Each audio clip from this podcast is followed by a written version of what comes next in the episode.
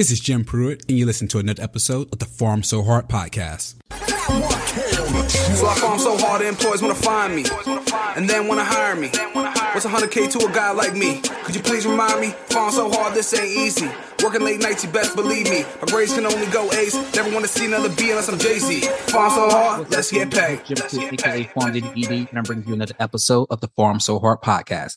I have probably the best show that every single one of you are going to love. This is going to be the most downloaded episode, the most requested topic that I've been getting across the board. We're talking about Vancomycin, Vanc and Zosyn in its association with acute kidney injury. But again, I'm not going to sit here and talk about something I have an expert on. And this is going to be just really cool to be able to go straight from the bedside to talking about things from a literature standpoint. I have Doc, Todd Miano, and he has been super gracious to bless us with his time. But let me give you a little bit of background before we jump into the show again, because we, again, when we have a huge expert like this, I really want to tell you guys more about him. So Doctor Miano is a critical care pharmacist at the Hospital of University of Pennsylvania and an assistant professor of epidemiology at the Perelman School of Medicine.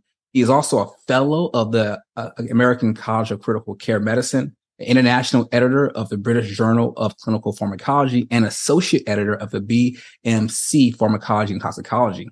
Doctor Miano's interests, research, increase uh, leverage in economic health record data to study drug safety and uh, comparison effic- efficacy in critically ill populations. And his work seems to understand drug effect Uh, heterogeneity and quantify the impacts of variable responses of outcomes. So again, I mentioned a few things there, but can you th- give us a little bit more about uh, your hometown, residency, and fellowship? And again, thank you for coming onto the show. Uh, sure, and uh, thank you for having me. I'm excited for the opportunity to talk about um, you know our work and and this topic.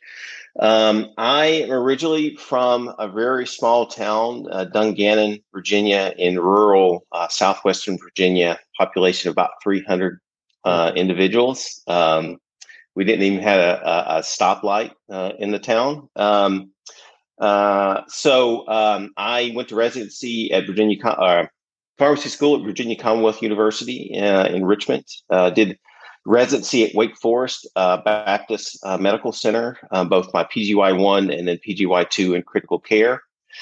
Um, and then I practiced as a um, critical care pharmacy specialist at the Hospital of the University of Pennsylvania um, in Philadelphia and uh, in the surgical intensive care unit, and did that for about six or seven years before Um, doing a research fellowship and getting a master's in clinical epidemiology from the University of Pennsylvania, and then went on to do a um, uh, complete a, a doctoral degree in epidemiology, um, and uh, just started as an assistant professor um, here, um, still at Penn.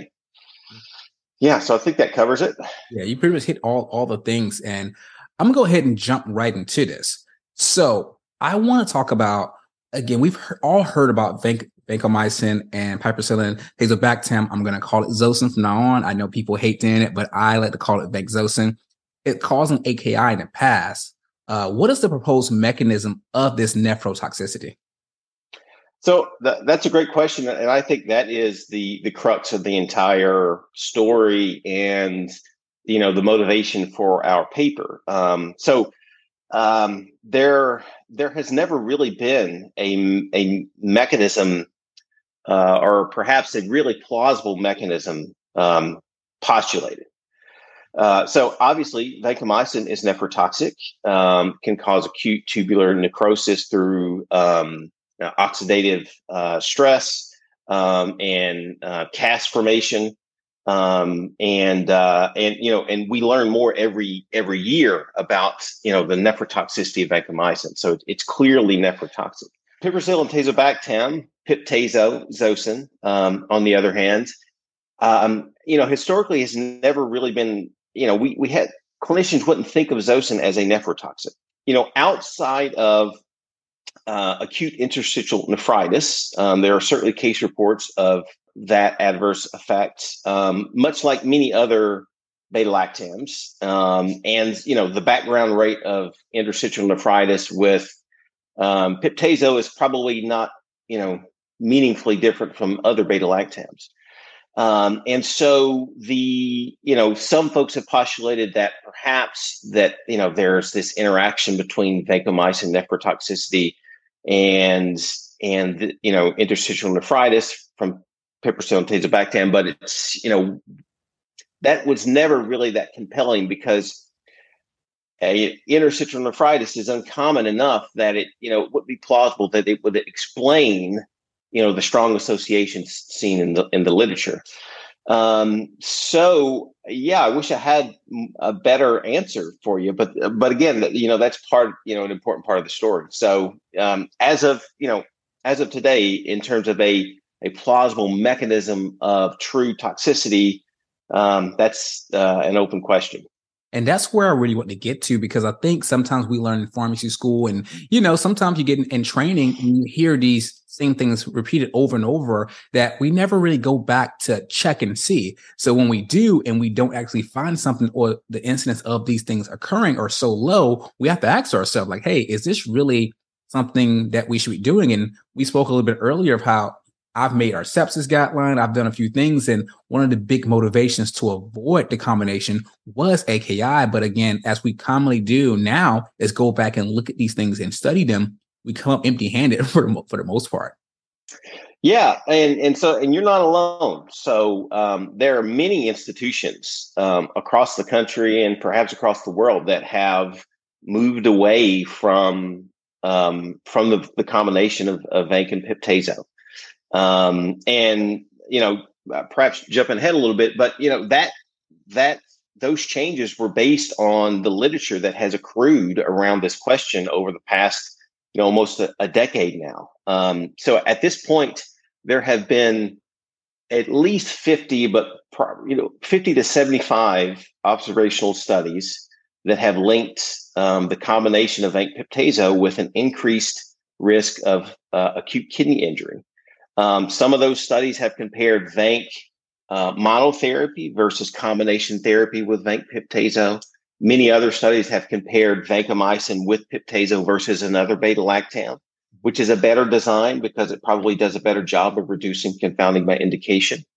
Uh, using many different comparators um, in many different populations, critically ill patients, non-critically ill patients, pediatrics, Uh, transplants, burns, trauma, you name it.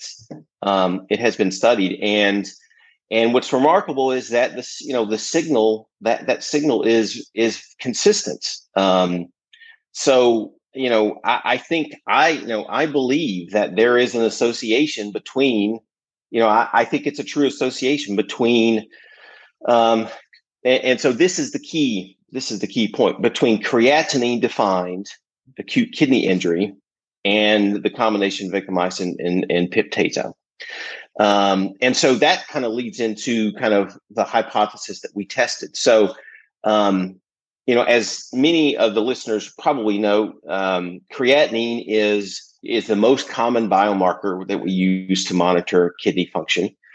Um, but is, you know, by far, um, you know, it's far from being a perfect biomarker. So obviously, you know, steady state concentrations are um, affected by, uh, you know, other factors beyond changes in kidney function, right? So muscle changes in muscle mass, changes in diet, changes in liver function, all, you know, affect the input of creatine, which is uh, metabolized to creatinine. So that complicates the interpretation of creatinine. And as pharmacists, right, we're constantly every day thinking through, you know, those issues when we estimate um, kidney function.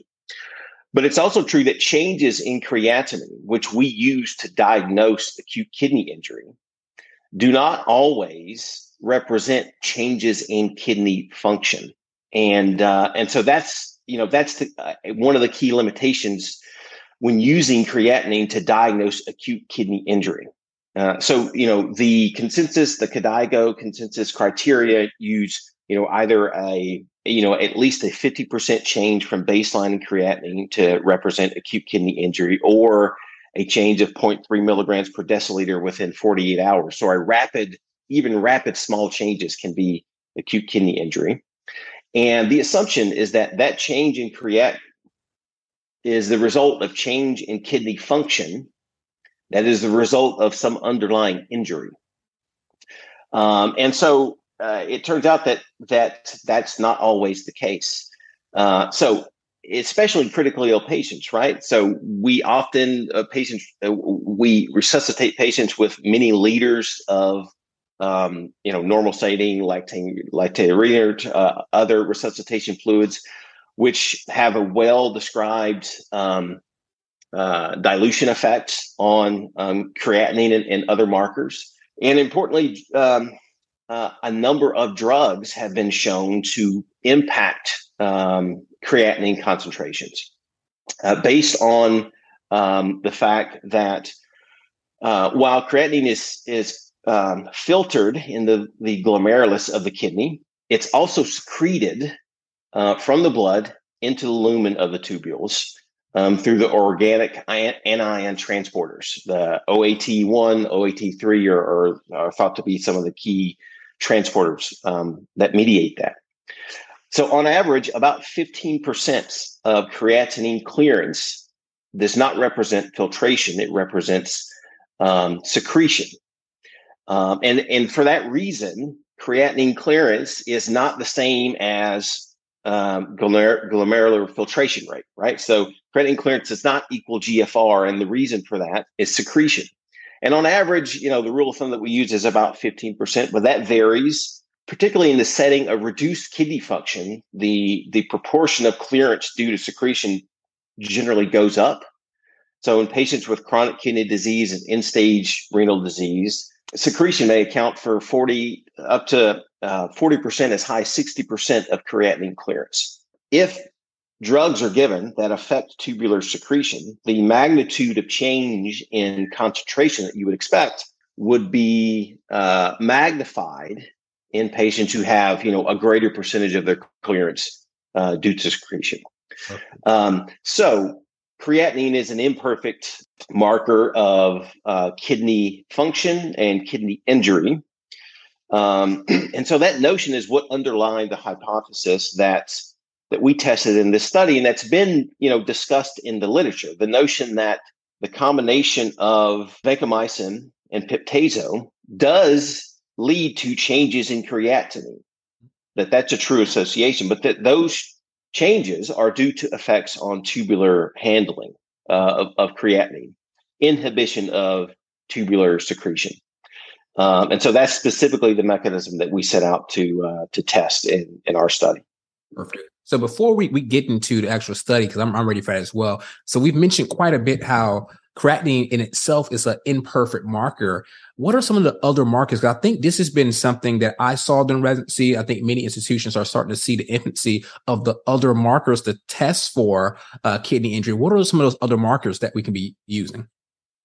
Yeah, so the, you know, the field of A K I biomarker research has really evolved and grown substantially over the past, um, you know, almost two decades now. And so beyond creatinine, there are a number of, um, you know, ways to monitor both kidney function and kidney injury.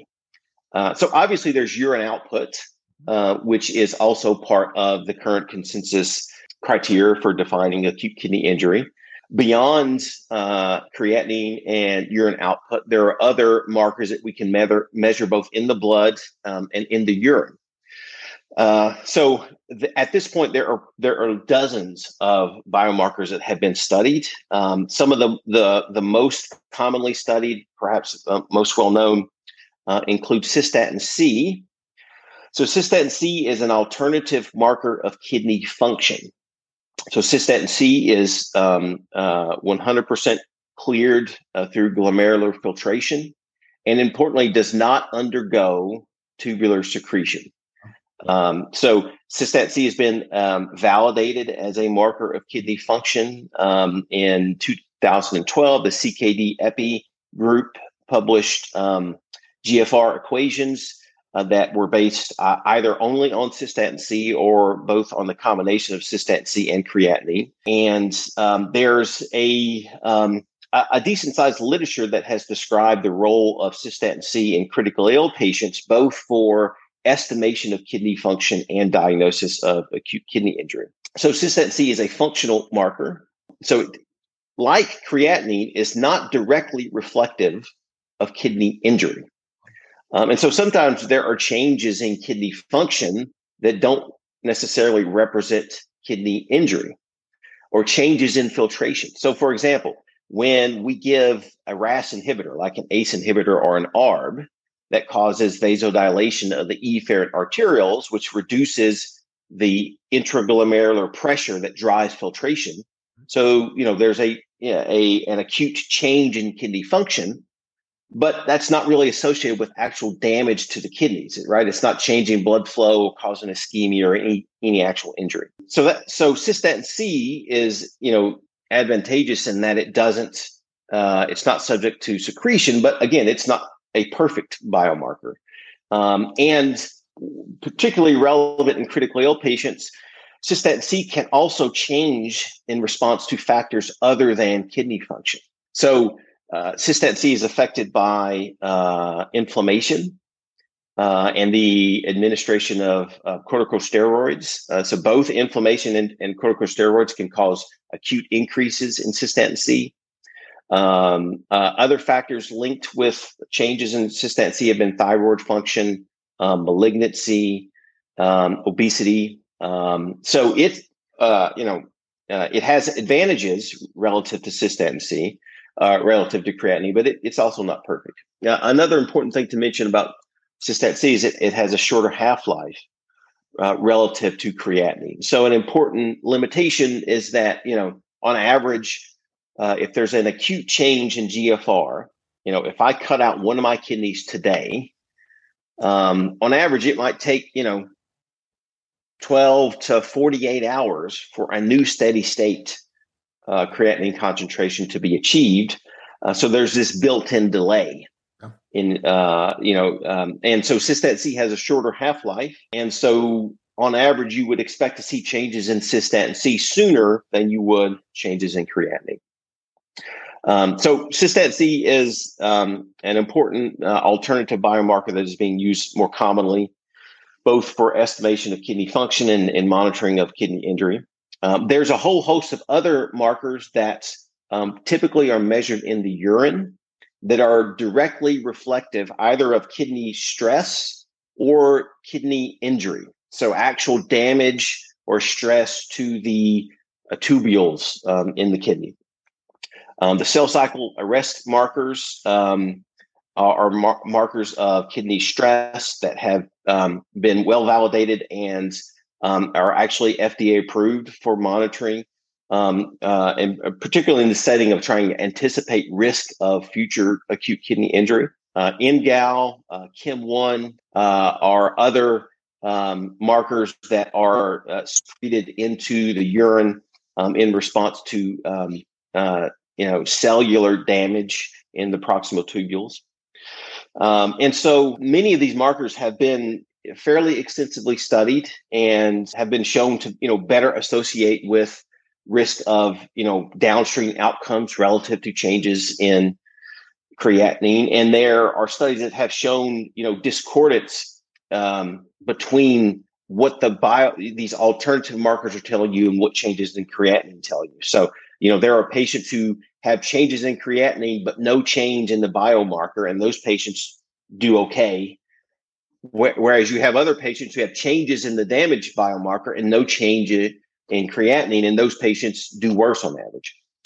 Um, so, you know, the future for monitoring kidney function and, and you know, the effects of nephrotoxins, Um, you know, we're still not there yet. Many of these biomarkers are still, you know, not quite ready for prime time. And a lot of them are, you know, not widely available, still very expensive relative to creatinine. So, you know, rolling them out in large scale, there's still a lot that we need to, to work out.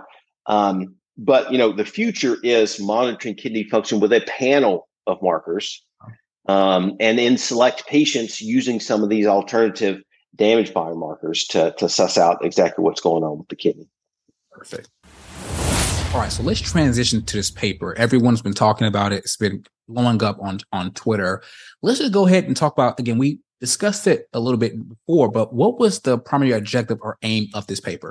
Yeah, so um, so the so we came into this paper with the hypothesis that the changes in creatinine that were associated with the combination of vancomycin piptazo did not reflect actual changes in kidney function or kidney injury. Um, and so, you know, how how could we test that? Well, you know, the the, the most direct way to test that in humans um, would be to measure an an alternative uh, marker, either of kidney function or uh, of kidney injury directly. Um, and so I had the good fortune, I, uh, you know, am surrounded by, you know, brilliant uh, researchers um, and, uh, you know, uh, among them, Michael Shashati, who's a pulmonary critical care uh, physician um, at the University of Pennsylvania, and uh, Nuala Meyer are um, two of my research mentors. Uh, Nuala leads a, a prospective cohort study of sepsis called the Molecular Epidemiology of Sepsis in the I C U, or the MESSI study. Um, it's a prospective study that's been enrolling patients, uh, medical I C U patients uh, with sepsis um, uh, since two thousand eight. And at this point, there are over four thousand patients that have been um, enrolled. Um, and so the aims of this underlying prospective cohort study are to, as the name um, I suggest, uh, understand the molecular epidemiology, the molecular mechanisms of acute um, organ failure in patients with sepsis. Um, and so this study, um, uh, all patients that are enrolled have uh, blood samples taken at uh, baseline, which is the time of admission to the intensive care unit, um, uh, and then roughly forty-eight hours. So at baseline and at forty-eight hours. Um, so all these patients um, had um, uh, plasma samples available where we could measure an alternative marker, and and so um, uh, so the most validated marker in, in for kidney function outside of creatinine in in the blood is cystatin C, and so that's how kind of we, we settle on cystatin C, knowing that it's not subject to tubular secretion, and so it would allow us so. Uh, so in this population, in the MESSI population, we identified patients um, who uh, received um, either vancomycin and pip-tazo or vancomycin and cefepime as the comparator. Uh, and we contrasted changes in creatinine with changes in uh, cystatin C. Uh, and our hypothesis w- was that there would be a discordance in those two biomarkers. We expected to see vancomycin associated with a change in creatinine, but not associated with changes in cystatin C. Perfect. So again, we've kind of talked about a little bit before um, in that mention there, but can we kind of describe kind of this cohort outside of when enrollment and talk about the outcomes? It's basically all your methodology. Kind of go through that a little bit. Yeah. So um, yeah. So in this MESSI cohort, which is patients with sepsis, uh, a fairly high um, baseline severity of illness. So, you know, the, the mortality in the overall cohort at ninety days is about fifty percent. Um, so high mortality risk um, uh, population. And so we identified patients who received, you know, either of the comparator co- uh, combinations, vanc with either cefepime or pip-tazo, who had drugs initiated um, within forty-eight hours of I C U admission. Um, and who received the combination for at least forty-eight hours, um, so that we could, you know, measure change of the biomarkers at um, at day two. And uh, so our primary outcomes were changes in biomarkers at day two. Um, so the change from baseline to day two. And so because the timing of antibiotic initiation and, and the timing of the overlap between vanco and, and the beta-lactams varied around I C U admission, right? So some patients would have the antibiotics started a little before I C U admission, some a little after. Um, some would have vancomycin initiated first. Uh, others would have the beta-lactam initiated first. Um, so there wasn't, for all those reasons, there wasn't a perfect alignment of antibiotic initiation with the timing of the blood draws. Yeah. And so we had the, you know, so a priori we designed, you know, we specified windows of time in which Um, the blood draws would be eligible for our analysis. So the blood draws had to, the baseline blood draw had to be within the twenty-four hour window prior to antibiotic initiation. And then the follow-up blood draw had to align with the forty-eight hour window after um, you know, fr- from hour forty-eight to hour seventy-two after antibiotic initiation. Um, so that the changes that we were quantifying could be plausibly related to the effects of um, antibiotic administration. So for that reason, not all patients that we were able to include had cystatin C measurements available. So we included seven hundred thirty-nine patients. Only one hundred ninety-two had, you know, the timing of their blood draws in proper alignment so that we could include them in the cystatin C analysis. So uh, an important limitation of our study is, although our overall sample size is fairly large, um, the, the sub-cohort with cystatin C is, you know, much smaller. To try to mitigate um, or supplement those analyses because, because of that limitation, we also looked at changes in B U N as an additional secondary marker of kidney function that does not undergo tubular secretion. Uh, so B U N is far from a perfect biomarker, like creatinine, and, and um, you know, it's also affected by many other factors. Um, so its specificity for changes in kidney function, um, you know, is far from perfect. Um, but we viewed that as, you know, just an additional secondary marker, um, you know, to compare with changes in creatinine, um, you know, uh, recognizing those limitations. And then we also looked at um, some um, patient-centered outcomes that we would really, you know, hard outcomes that we would care about. If the acute kidney injury that is occurring, um, that is related to vancomycin, if it's actually true kidney injury, and it's something that we care about, you might expect to be associated with downstream events that we associate with acute kidney injury, including the need for renal replacement therapy um, and mortality. So, you know, much of the reason why we care about acute kidney injury is that it's associated with these downstream outcomes that, you know, we, you know, that are, um, that patients care about. Um, so we also look at those outcomes, and our our hypothesis would be, again, a discordance between what we're seeing with creatinine and what we're seeing with those outcomes. We hypothesized that we would see increases in creatinine associated with vancomycin, but no association between vancomycin and changes in either cystatin C or B U N or those downstream outcomes that we care about. So, so that's kind of an overview of the the cohort and the um, the outcomes that we looked at. Um, so, it's a critically ill uh, cohort, as I mentioned. Um, so, high baseline severity of illness, uh, and it's an observational study. Um, so, you know, um, as you know, would be expected, there were differences in the groups that were being compared at baseline um, in terms of their their baseline severity of illness and risk for true acute kidney injury. And in general, the vancomycin group um, at baseline was had a higher severity of illness at baseline, and uh, you know, they had a higher Apache two, Apache three severity of illness score. Um, they had a lower baseline um, kidney function, um, and if you you know if you looked across many of the baseline covariates that we measured, they were you know they tended to trend in the direction of um, the the Zosyn patients being a little sicker. Um, so um, so trying to adjust for those differences in baseline risk was a key part of our of our analysis.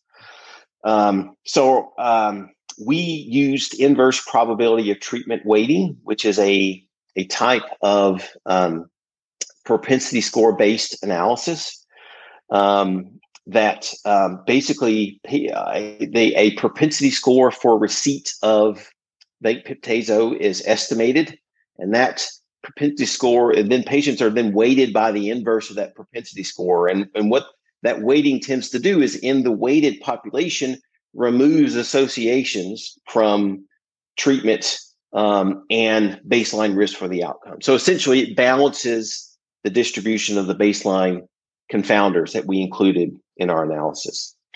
Um, so that was a key part of the analysis, is, is the weighting to adjust for confounding. A number of the key confounders that we wanted to include were missing uh, in a lot of patients. So, you know, important um, lab variables uh, in particular, uh, bilirubin uh, and albumin are both, you know, um, uh, acute phase reactants, uh, markers of baseline severity of illness. Bilirubin is a marker of liver function. Both have been, you know, uh, shown to be strong risk factors uh, or predictive of risk of acute kidney injury. Some uh, vital sign measurements like mean arterial pressure uh, were also missing. Um, and so we we wanted to include, be able to adjust for those factors and, and account for the missingness. So we used a procedure called multiple imputation, uh, which is a way to um, basically p- predict what those missing values would be in a valid way. Um, so we addressed um, missing data with multiple imputation. So our analysis used the combination of inverse probability weighting and multiple imputation. So all of our our final adjusted estimates uh, came from that, you know, multiply imputed weighted um, analyses. So I think that probably, uh, and I think that covers the key aspects of the methods. Um, yeah. And the big thing is now it's like we, we we talked about all these different components. And if you can give like an overview of, I try when we have these kind of conversations, talk about what did this patient look like? You you mentioned they're very sick. Again, fifty percent mortality is, is is solid. These are very sick patients. But overall, if you had to choose like three or four things to like give a good highlight of what this patient looked like, what sort of some of the things that was your average patient as far as baseline characteristics? Yeah, I mean, I, I think the average patient, you know, was admitted to the emergency department with sepsis, um, transferred, um, you know, directly to the intensive care unit, um, high dose pressors, receiving lots of fluid resuscitation, um, really, you know, really sick. Um, and, uh, you know, a, a M I C U population, so a high prevalence of patients with cancer and, uh, you know, uh, cirrhosis and, and liver dysfunction. Perfect. All right. So we basically went through most of the background. I think this is the part that everyone wants to, to hear about. So I'm going to put a quick little pause here before we go into it. All right. Big moment here. Tell us about the results of this study. Uh, yeah. So what we hypothesized to see is, is kind of how the results turned out. So w- when looking at change in um, biomarkers um, at day two, so the change from baseline to day two, what we saw was that Vanc um, Pip-Tazo was associated with a um, significant increase in creatinine at day two from baseline. Uh, and so we looked at that both as a continuous measure. So, you know, percentage change from baseline is a continuous measure. Uh, and then also a threshold change. So we looked at the incidence of a fifty percent increase in all of the biomarkers. Um, and so the uh The uh, Pip-Tazo was associated with a roughly twofold increase in the frequency of a fifty percent increase in creatinine from baseline at forty-eight hours. Um, in contrast, Pip-Tazo was not associated with change in cystatin C or change in B U N. Um, in fact, both of those markers trended to be lower in the Vanc Pip-Tazo group relative to the cefepime group. Um, and uh, the combination was also not associated with need for renal replacement therapy um, or mortality. So, you know, across all of our results, what, what we tended to see was that Vanc Pip-Tazo was associated with creatinine-defined outcomes uh, and not any of the other outcomes that we looked at. And um, and so the... What is driving that pattern of results, right? We didn't directly look at mechanisms, but, uh, you know, we can hypothesize that that pattern of results is consistent with the, the hypothesis that we came in with, that the effects of the drug combination represent isolated effects on creatinine, um, you know, uh, and, and does not reflect actual, you know, kidney tubular damage. Perfect. Now, one of the things that we noticed when we're comparing a lot of this with, with cefepime, again, as we move forward, do you see anything future looking at that? Because, again, that association may be more so the actual kidney injury with the cystatin C and, and B U N looks to be a little higher in the in the Vanc cefepime group. do we see anything moving forward where we want to see whether that combination may be associated with increased actual events using those things, or what, what's like the future aims for this topic? Because again, I can see this going many ways. Yeah. So, you know, we did the best job that we could to try to address this hypothesis. Um, but, you know, this is just a single study and it is far from perfect. Um, and, you know, at the end of the day, we only had cystatin C in one hundred ninety-two patients.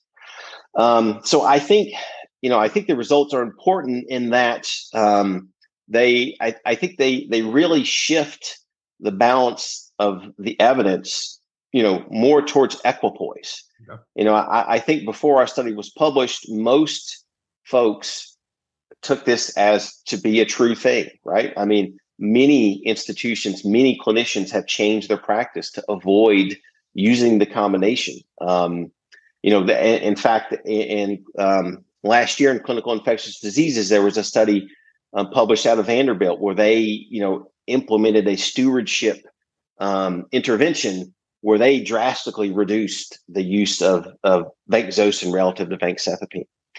Um, so, uh, you know, that is, it's an important combination. Um, in twenty sixteen, in fact, uh, it, vancomycin and Zosyn were the two most commonly used antibiotics in hospitals uh, in the United States. So it's very important. Um, you know, Zosyn is a workhorse for a good reason. It's Um, it's broad spectrum, but in terms of collateral damage and uh, from a stewardship um, perspective and inducing resistance, it's, uh, you know, it, it has favorable uh, characteristics. There's some data that suggests that it may have a lower risk of uh, C. difficile diarrhea.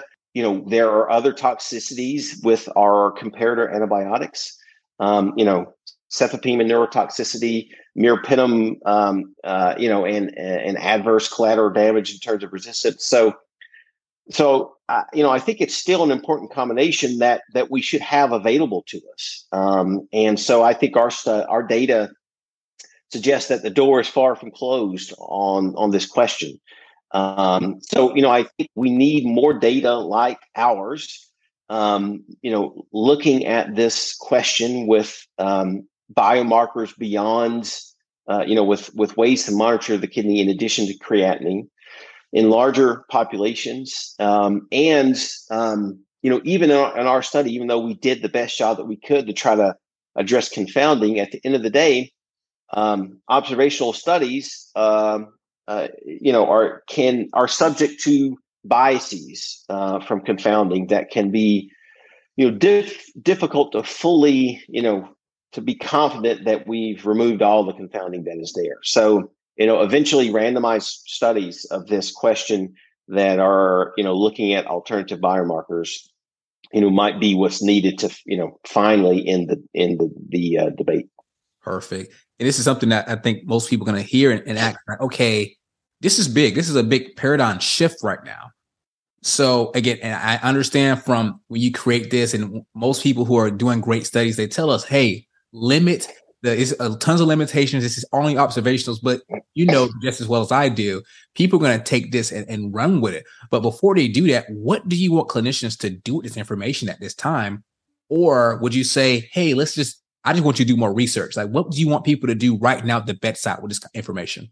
You know, I, I try to hold my own work up to the same standard that I would hold others' work. Um, and, you know, for that reason, I, you know, I, I couldn't quite say that this is, I don't think this should be practice changing necessarily. But if you are a clinician or a hospital that continues to use vancomycin, if you are confronted with a patient who you think needs vancomycin, for example, if you had a patient with, uh, you know, that had been in the hospital for two weeks and had already seen vancomycin for a week, and you think, you know, we should probably switch to Zosyn, you, you should feel much more comfortable in using that combination.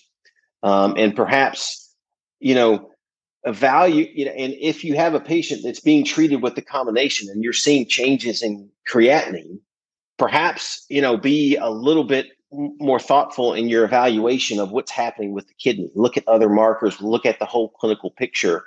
Um, and maybe there doesn't need to be a knee jerk. The creatinine's going up. Let's stop the Zosyn and, and switch to something else.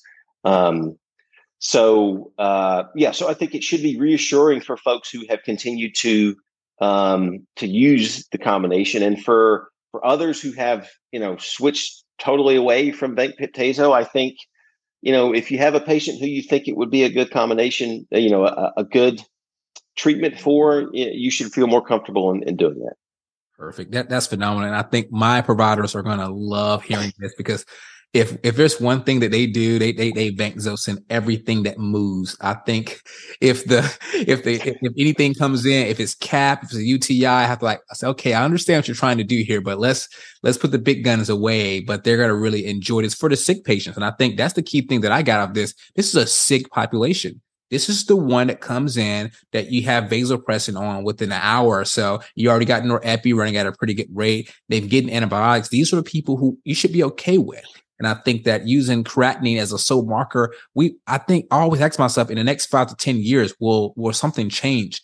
And it, it seems to be that this may be something that changes as far as definitions with our guidelines and how we do things in the hospital. Because again, there's, as you mentioned earlier, tons of markers we could use to identify function, but there's also a ton of markers we can use to define injury. So I think that's my big takeaway from all of this, is that it's, a, it's an entire picture, and we should not try to dumb down things and just use creatinine.